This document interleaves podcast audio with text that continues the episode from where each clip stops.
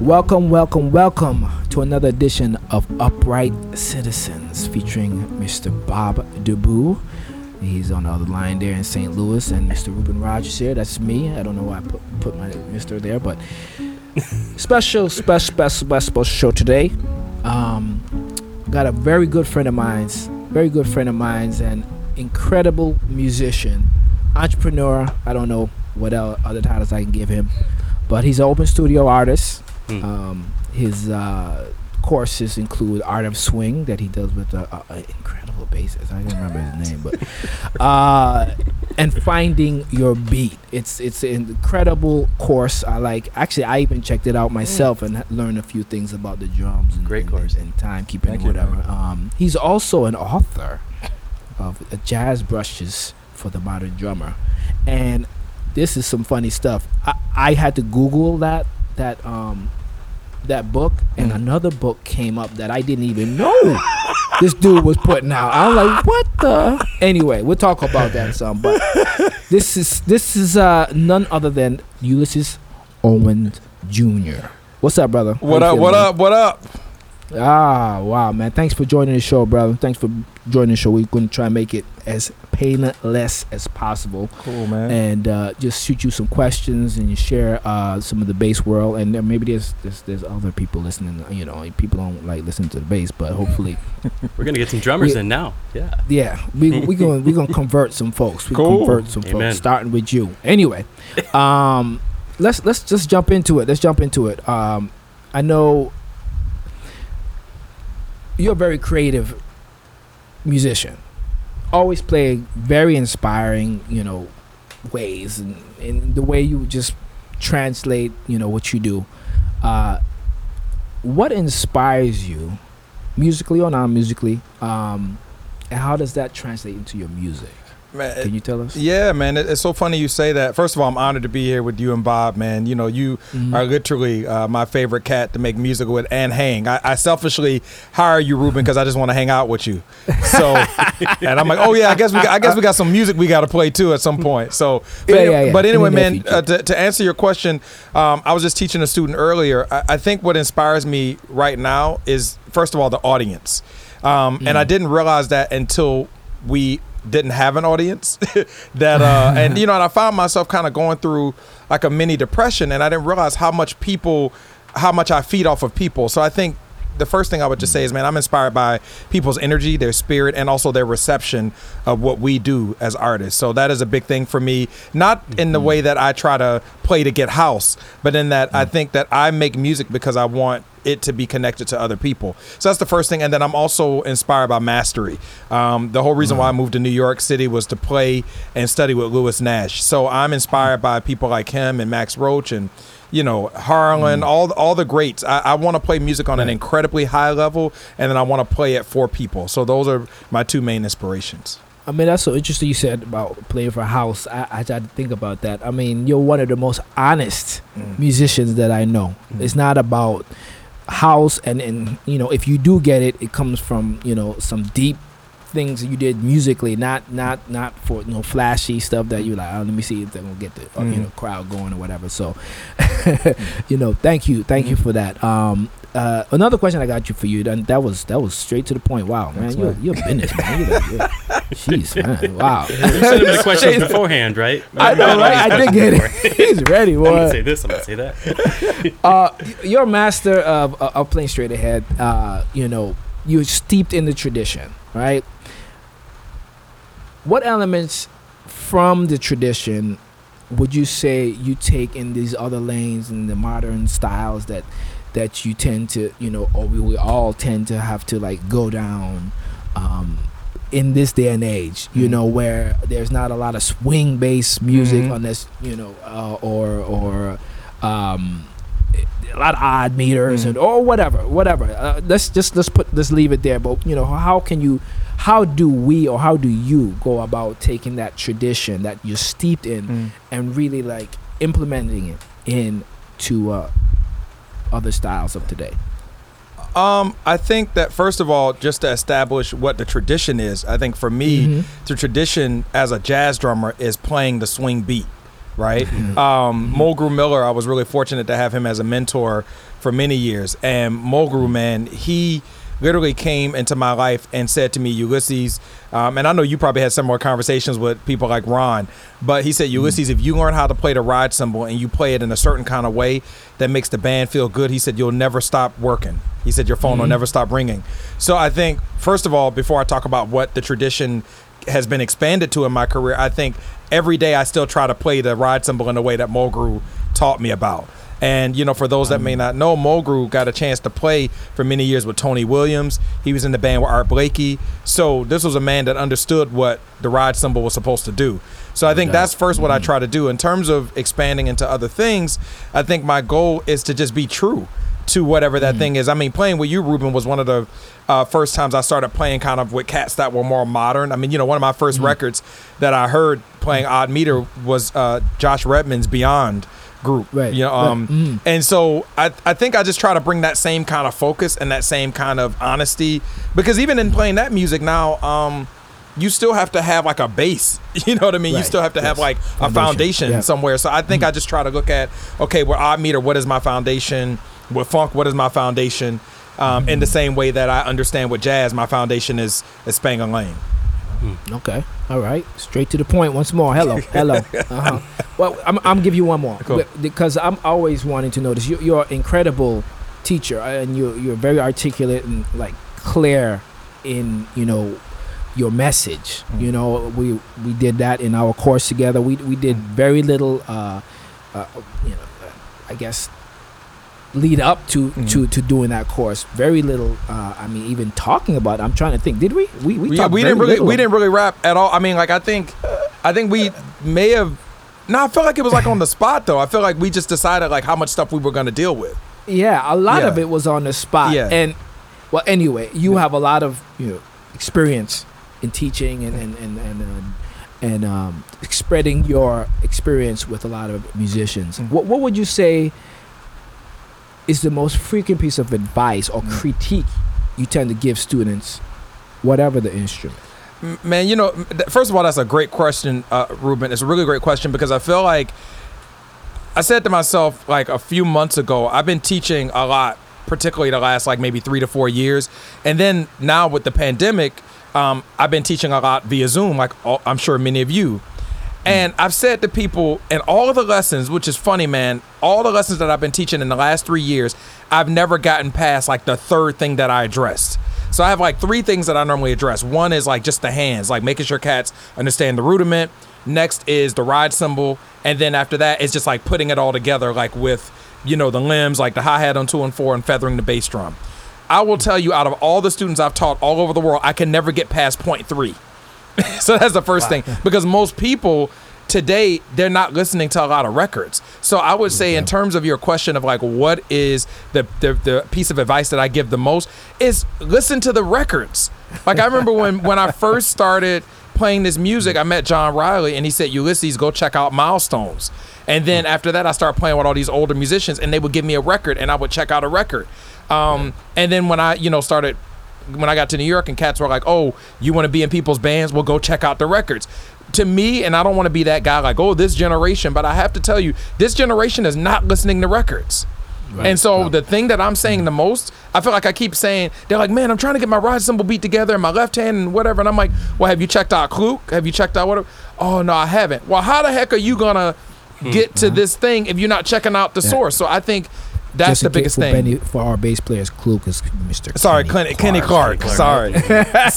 So yeah, so I would just say, I feel like nobody's listening to records, and as a result of it, there's a gap in the music of the tradition missing and everybody's playing, and it's because we aren't referencing the records. We're referencing somebody's book, or we're referencing somebody's Instagram page, or we're referencing somebody's YouTube channel, and we're not referencing the records. Yeah, it's too much, too much content. Yeah. But too much content separated from the tradition, you know?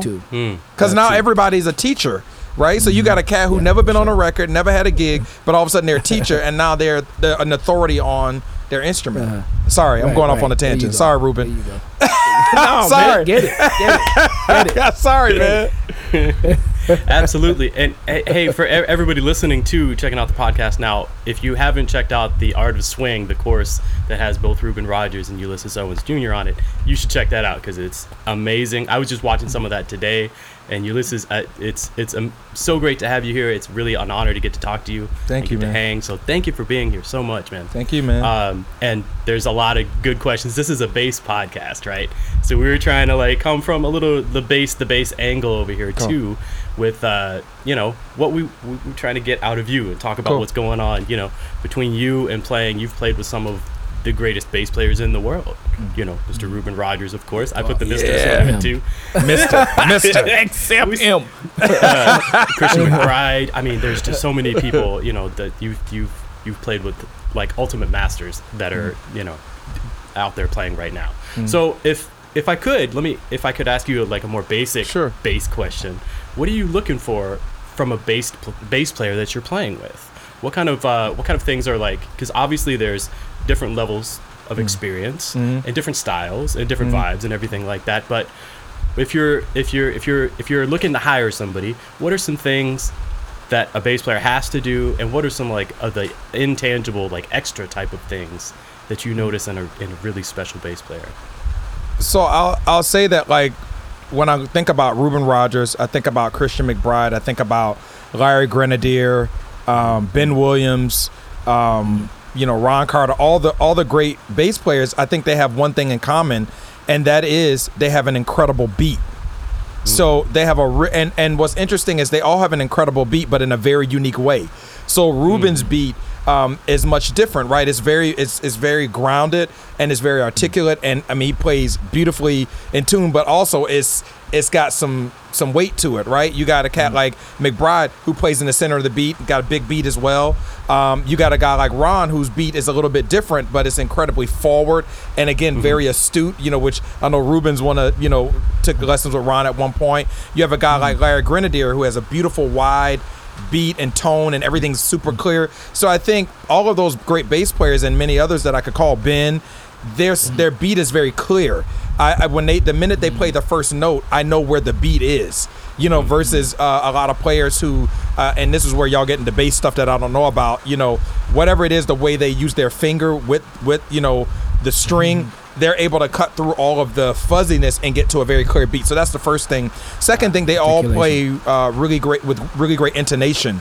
And I didn't know about intonation until I started playing with bass players that weren't good, because I was just spoiled. I was playing with all these kids. I hang out with Reuben for 2 weeks, and I'm like, oh yeah, like Reuben, like he always plays in tune, and I didn't realize like I don't know about that. No, but what I mean, like I didn't know that was like a thing until I went and played with somebody else, and I was like, damn, why is the strings not like what? It sounds out of tune.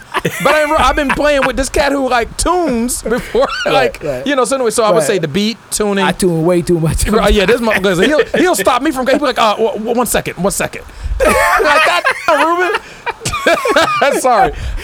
So spawning the momentum. Yeah, I'm like this cat. I'd be like, let's dig.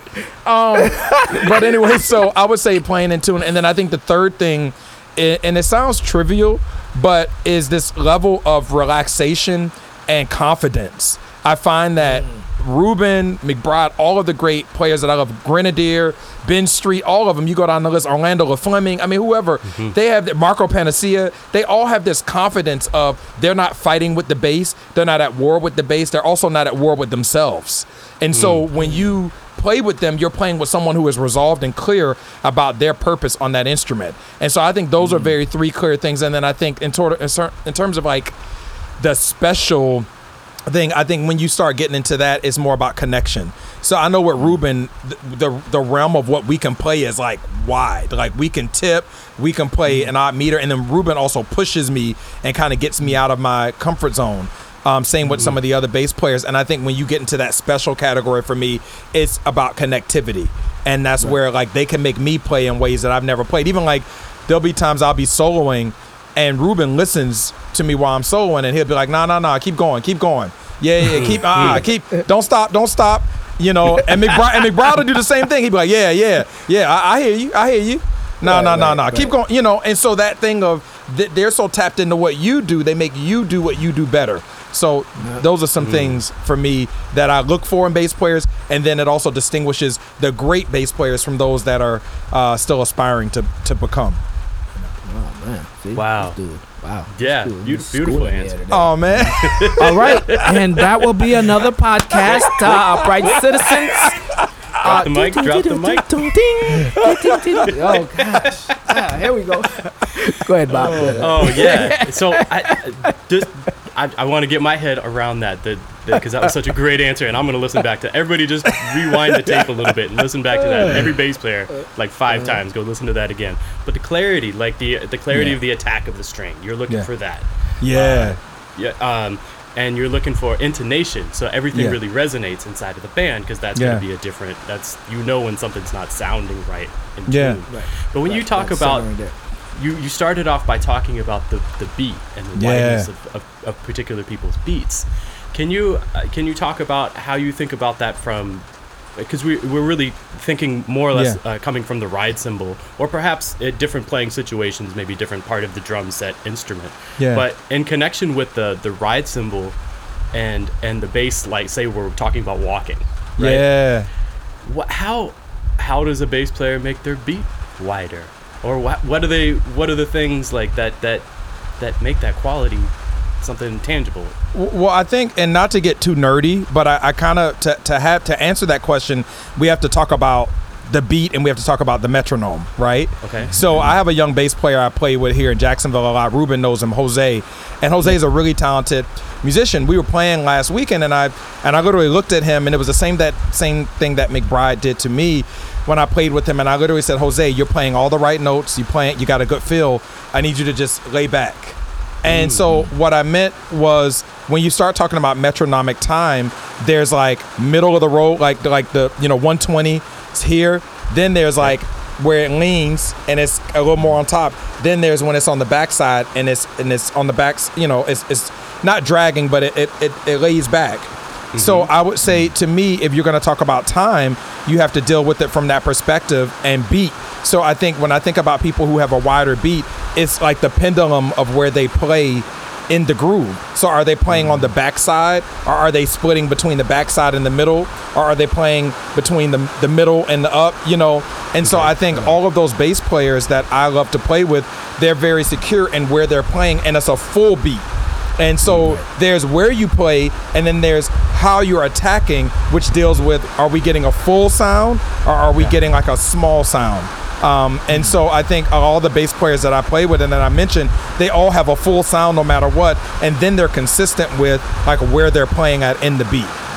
So it's ultimately about consistency, right? Yeah. That consistency, what you're saying, having personality, bringing your personality out in your playing, and being confident. Those three things, it seemed like all your answers for all bass players out there. Right? Yeah.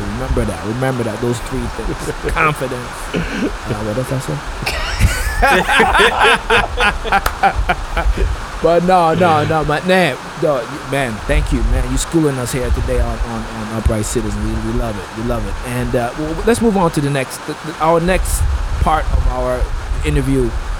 We go into the vault and ask you about some albums that you played on. Just give us a little snippet. Put us back in time when you recorded this record with a certain artist, and give us your thoughts and your feelings on that particular session. The first one, let's go, with one of your mentors, another open studio artist, the great Christian McBride. How about doing that big band called The Good Feelings? Man, so that record is probably the record that changed my life in a positive way, in that I'll tell you one line that happened in that session. I was playing, and we were playing the tune Shake and Blake. And we were doing our thing, and there's like a period in that tune where there's like a 2 to 4 bar fill. So the first time we did the take, I played all this stuff, man. It was out. McBride stopped the session. He said, hey, you got 17 miles to feed. Give us meat and potatoes. And so I think that really changed my life, because he started teaching me the reality that, listen, man, you out here playing with the big band. You don't need to be cute and be fancy. Like, you need to be out here and like really reverence. You have a lot of people that are holding on to every beat that you're playing. So I think playing with him taught me how to really frame things in a way that's palatable for everybody. And then the other thing that was cool was when you play with McBride outside of the small group, seeing him in the big band, I think I got to see what kind of bass player he was, or is rather, because he played very like fundamentally just sound. Like he wasn't even doing all his extra stuff. It was just like, okay, he was just knocking it out the park, just walking the dog. Right. So that was really great for me. So I think those are the two things I learned from playing that record, or recording with him on that record. I mean, since we're there, so I mean, how about the record with the live at Village Vanguard? And so I guess he wasn't quite the same bassist he was. Well, you know, the big band session. Well, I'll tell you this: it wasn't about him not being the same person. He showed me a different side of himself. And that was something that I learned from McBride, and even you, Reuben. Like, there are certain bass players that are like very one-dimensional. Like, they sort of just do one thing. And then you have other bass players like you and McBride. I think Larry Grenadier is another one. Ben Williams is another one where there's so many different sides. And so I think McBride showed me like just the straight up down the middle, walk the dog on the big band record. When we got to the Vanguard, it was, I have that too, but now I'm getting ready to show you who I am as an artist and as a band leader, and how he single-handedly led that ensemble, and he expanded what even Sands and I were even able to do as musicians. So so I think he was more artful and artistic when it was just three of us, and his thing was pushing us, versus with the big band it was, let me hold this down, and then you really heard from his pen, you know, all the arranging he did on that big band record. And y'all recorded that record over a week, or was it just a couple nights, that particular record? Yeah, so the Vanguard record, what we did was we started Tuesday, and then Todd Whitelock came in, I think, about Thursday, and he recorded everything from Thursday to Sunday. And then I think the record that came out was a compilation of the best takes from those nights. Yeah, okay, mm-hmm. Yeah, that's great. That's wonderful. Let's move on. Cool. How about to another incredible artist you were able to work with, and another bigger group setting, I guess, the Kurt Elling sings music with Coltrane and Hartman. Tell us about that. Man, you know, that record, I love what Kurt gave me the ability to do, but I'm sure you have this, Reuben or Bob, like there are records where you feel like you're not fully formed musically. And I felt like I wasn't fully formed musically on that record. I mean, but that's records I've been doing, just, you know, pre-pandemic shit. You know what I mean? It's like I mean, like I feel like I served the music, and I feel like Kurt had a great set together. He had a great, you know, list of arrangements. His concept was incredible. But I wish I could have had a better sound. And then, you know, you get into like, man, I wish the mix was better and all that. But I feel like what Kurt taught me was the ability to know how to accompany him, how to play with him, and to fulfill his vision musically. Well, I mean, that's great. The things we as in Bob and I exchange notes before we do these podcasts, and it's uncanny how both of us can come up with the same like content. Because when I see it here, so you know, Bob, I had that on my list to ask him about that record. Yeah, you know, for whatever you feel about that record, I think it's great. The Ernie Watts is on there. You know, you know, Hopgood, all of y'all. Man, you know, won a Grammy with that record too. Yeah. Right. I mean, Carl, all of y'all knocked it out of the pot. Of course, Kurt, you know, he's masterful. So, whatever you feel about it, we love that record. Thank you, man. Music, brother. Thank you for that music. Thank you. To sum it up here, one record that we were able to play on together with the great Gregory Porter. Let's talk about that one. You know. What was it called? Nat King Cole and Me. Yeah. How did you feel about that record? What was that like? Shoot, man, how you feel about that record, man? We, you know, I asked that because I feel like you and I really like, even more than like Sands, I feel like you and I really hung together a lot. And as a bassist and a drummer, I feel like you and I came to it with the same concept. So yeah, man, how you feel about it? That, you know, that session was kind of somewhat. I was going to say life-changing. Maybe not life-changing, but it really... I mean, I know we've talked about this a little bit, but it has stuck in my head over all... Well, it's been like 4 or 5 years now at least, right? I don't know how long now, but the whole experience was so profound for me. And I'd done orchestra records and big band, you know, some couple big band records, but I guess just the way we were able to come, it was a really big orchestra. First of all, it was, I don't know, 60 pieces or something like that. Mm-hmm. And I think for us as a rhythm section, I mean, they were talking about McBride having to just just bring everyone along, everyone was really counting on us as a trio mm-hmm. to really hold this thing together. Mm-hmm. You know what I mean? We don't get, I mean, I think a lot of trios in those kind of recordings don't get the due that they deserve. You know what I mean? Of course, let's point out the great Vince Mendoza was steering the ship. He did those arrangements. Yeah, he was conducting the orchestra. He was pulling our coattails. It was so much attention to detail. There was a couple times where he was like, all right, Reuben, I need you to calm down on this next take. I was like, what? Because I remember that. Like you know the moment that comes to my mind is the track When Love Was King. And Reuben's like very humble, very chill. But this was the one time he got a chance to have one bass solo on the whole record. Right. The first take, Reuben just was like, "Y'all can have it." He was doing all this stuff, jumping in the booth. And Vince was like, "Great, let's do one more." But the solo you played, man, was so like.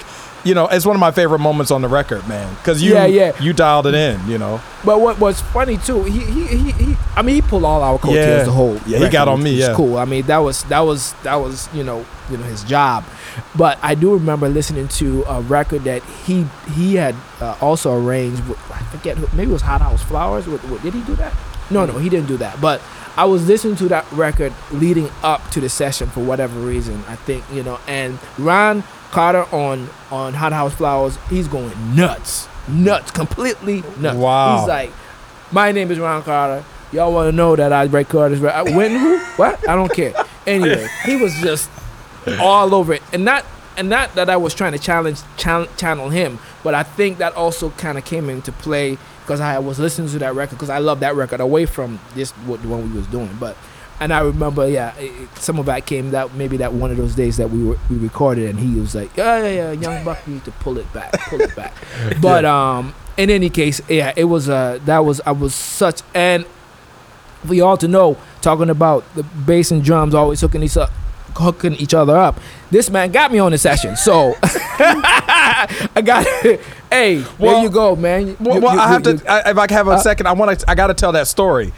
So Paul, Gregory's manager, called me and he was like, we want you on this record. Who is the bass player that you love making music with? And I was like, there's only one person. Now I literally said to Paul, I don't know if you're going to be able to get him. I said, cause everybody wants him and he's busy. And he's expensive. I said, but he is my favorite person to play with. Because the other thing was, I worked with Gregory a little bit, but I was nervous, like getting ready to make a record with Gregory. So I selfishly wanted you in the room because I was like, Reuben's going to help me to be like more calm. And sure enough, Reuben, it's Gregory Porter session. Reuben, like, so what we doing, man? When we doing another take? What's up? He's running the session. So I was like, exactly. This is why he's here. It's Gregory Porter's name on the record, but it's Reuben Rogers' session. Oh no, I disagree. Thanks for that, man. Yeah, that's funny. No, you killed it, man. It was special, man. I have a picture of where you, myself, Vince, and Kamal and Sands were like listening to the playbacks. Man, that's like you said, hearing all that orchestra, man. It was, that was special. The orchestra was so powerful. Man, that was killing, man. So powerful, so incredible, man. Anyway, thanks for that, brother. I had an incredible time on that record for sure. Sands, if you ever hear this, we love you too, brother. Hey, I know, man. Dr. Sands. Such a beautiful record. Yeah, thanks for sharing those stories. That's really cool. I was digging through before we met today and was reading some interviews, things like that, just checking back in, and there's a great quote from you, and it just kind of segue into the next section of what we're going to do today. It's a great quote from you, Ulysses, talking about Mr. Reuben Rogers. I keep putting the Mr. in front of it now, too, but... Uh-oh, don't do that. Only out of respect, obviously. So, but the quote is, I'm quoting Ulysses here now, I try not to do anything without Reuben Rogers. He is my big brother and really anchors me musically. Oh, boy. And, I saw that and I was just, like lighting up. I was like, see... There's this other relationship, super deep relationship. Y'all have clearly played a bunch because there's a bunch of records, you know, we can hear, like your own records, Falling Forward, yeah, Songs of Freedom, which they're both beautiful records, by mm-hmm. the way. I really dig them both. Way different, mm-hmm. you know, kind of concepts. But I wanted to move into how you and Reuben play together or think together as a bass and drum team. You know what I mean? Your sound is such a special sound. Like I can hear when you're drum. I recognize when I hear you from the Christian mm-hmm. records, from your own records as well. Mm-hmm. The personality speaks through, just like with Reuben. I can hear, mm-hmm. I hear Reuben, and I know mm-hmm. that's Reuben. Do you know mm-hmm. what I mean? So y'all each have your own special sounds, but can you speak on perhaps how your individual sounds come together and work together and maybe elevate each other? So I'll tell you this. I don't think I've ever shared this before out in public. So y'all about to get some real like rare footage. So so I'll tell you this. When I first when I left Christian McBride's band as a drummer, I was like, where do I go from being able to play with a player of that magnitude, right?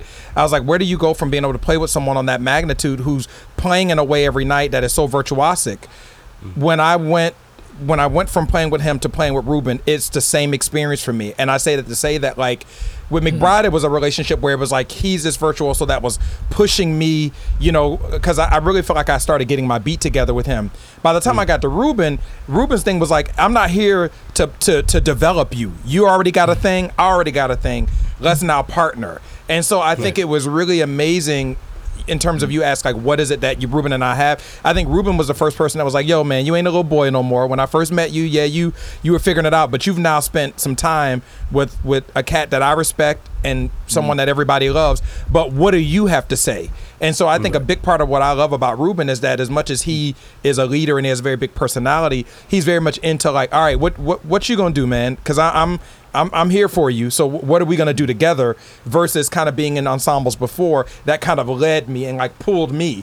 Reuben was like, I ain't pulling you nowhere. We're going to create what our thing is together. And so I was ready for that. So it was the difference between someone saying, here, eat this, and someone saying, what are we going to cook together? And so I think Reuben and I created a partnership, and we've created that with our beat. And we've created also this elasticity that, I mean, there are times with Reuben where, you know, we'll be playing really on top and then we'll flip and start playing free and then we'll go to something else. So I think with him, there's this elasticity. And then he is a musical virtuoso. The decisions and the things that he does musically on the bass. And it's why every ensemble wants him in jazz, because he's virtuosic in that he knows how to do exactly what the music needs to do. But then he also brings everybody else up to a high level. And Reuben will call you on your bullshit.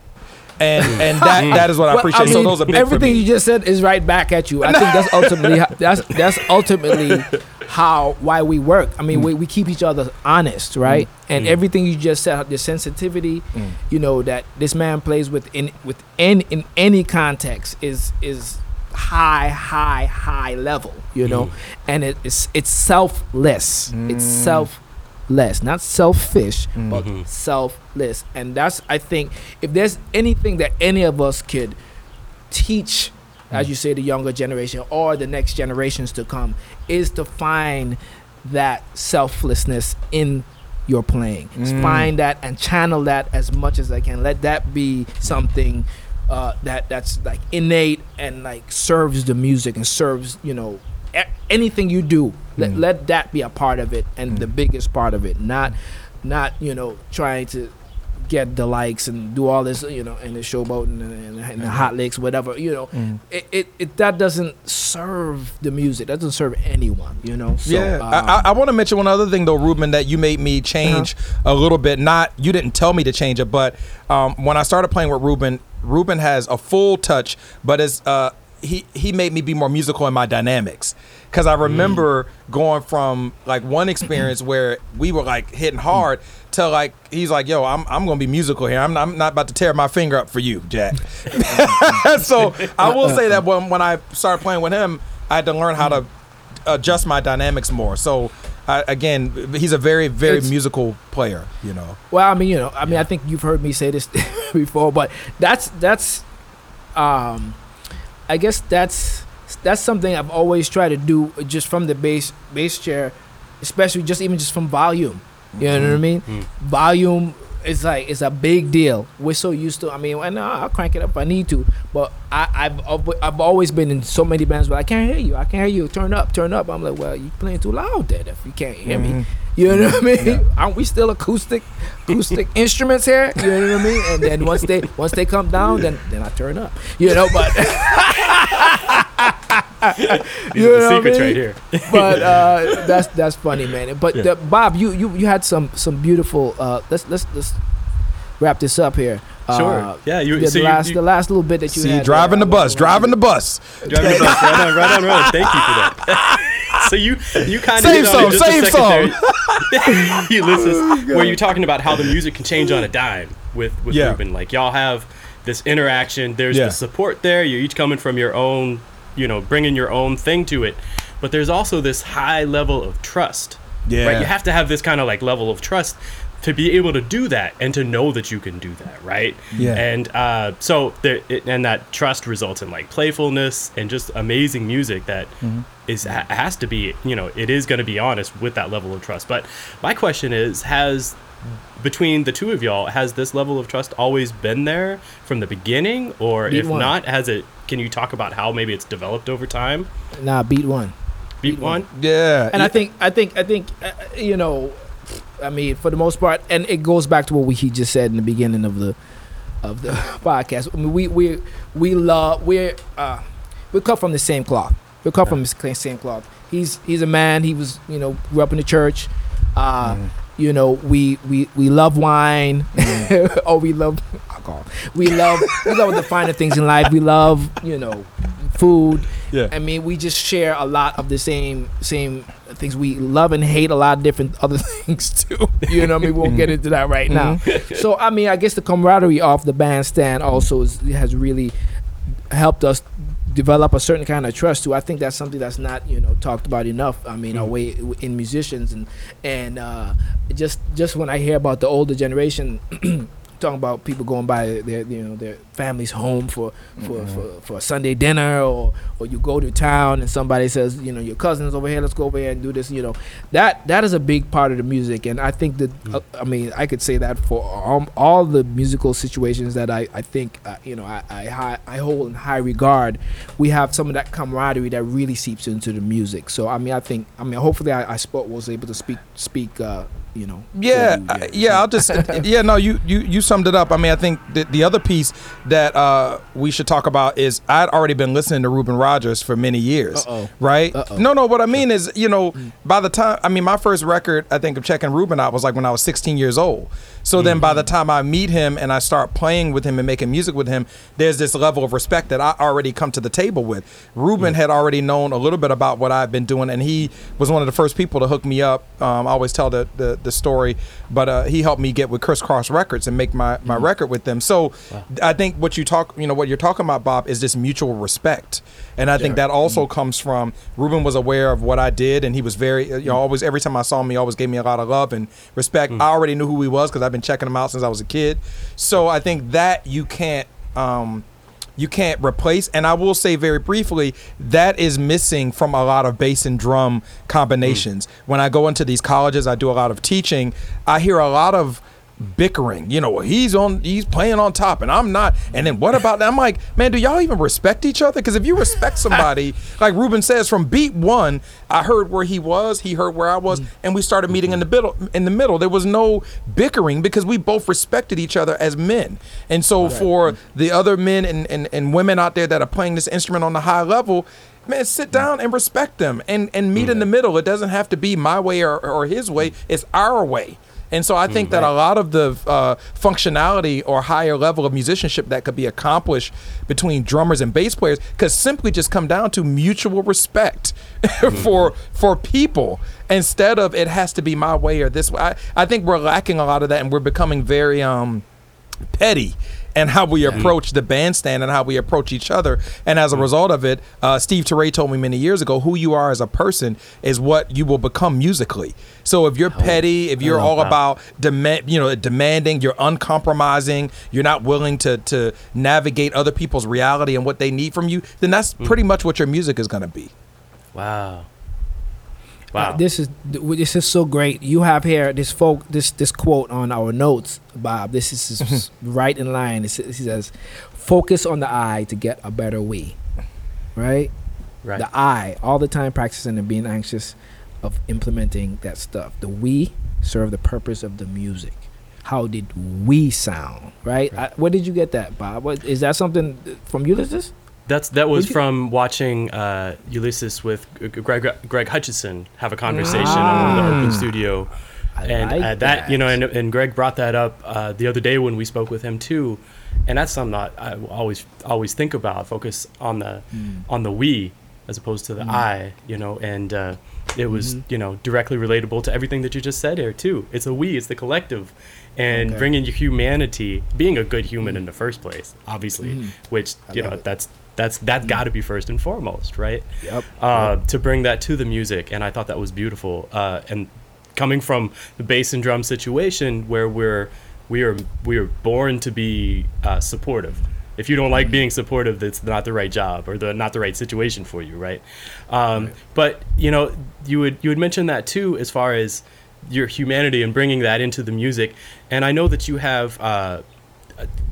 Maybe it could segue into just really quick talking about your program, Don't Miss a Beat, and talking about how you give back and how you think about community, and that's part of who you are, obviously. And I know that comes out in your music, but maybe if there's some thoughts on that. Man, I love Don't Miss a Beat. It's a 13-year-old organization. Reuben has been down here. He's actually, I'm so excited he's coming down again in July.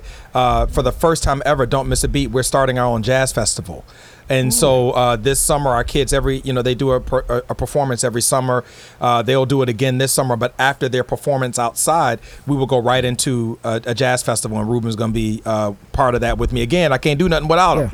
I'm saving my next gig. I'm saving my money now so I can afford him for the gig.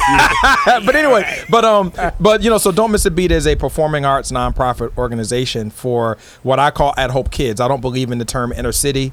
I don't believe in the underserved. I don't believe in any of those terms because it kind of projects a negative thing onto these kids. So anyway, we have an after school program, we have a summer camp, we also have a free after school arts program. So one is after school homework assistance, and then once they're done getting their homework done, then they go right into an arts area, and it's 5 days a week. And we have a community arts center. We provide, snacks for the kids. They have dinner there, and it's a safe place. And we're raising these kids from age 5 to age 16. I didn't realize it was that. And we help them. We help them get into college. So it's a full scale thing. But anyway, I will tell you the way. And don'tmissabeat.org is our website.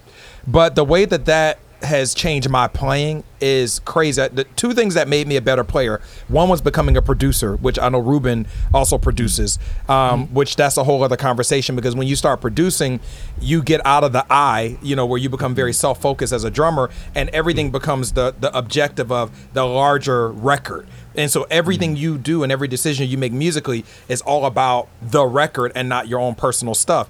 The second thing that made me better was when I became an artistic director for children, because children don't care about all the minutia of your crap.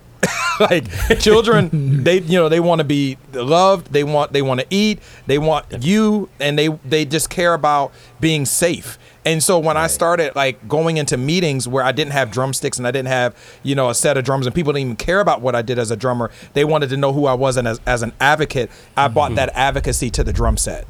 And so that's why I feel like I have more of a way of holding people together and kind of a foundation and a leadership on the drum set, because that's what I'm having to evolve into as a person with the work that I do with Don't Miss a Beat. So anyway, that's a little nugget of what Don't Miss a Beat is. And I'm loving the way you have evolved into the person, the artist that you are, brother. I mean, I love you with all my heart. You're definitely my second brother. Yeah, brother. And just to wrap it up, there's something I was saying that I discovered in the beginning of this this podcast. And actually, I do remember you talking about doing some research, trying to figure. I think you even have done some lectures maybe about this book that that's actually coming out next month. Yeah, this your second book. It's your second book, right? In another book I don't know about. It's the second one that's being distributed. Hello.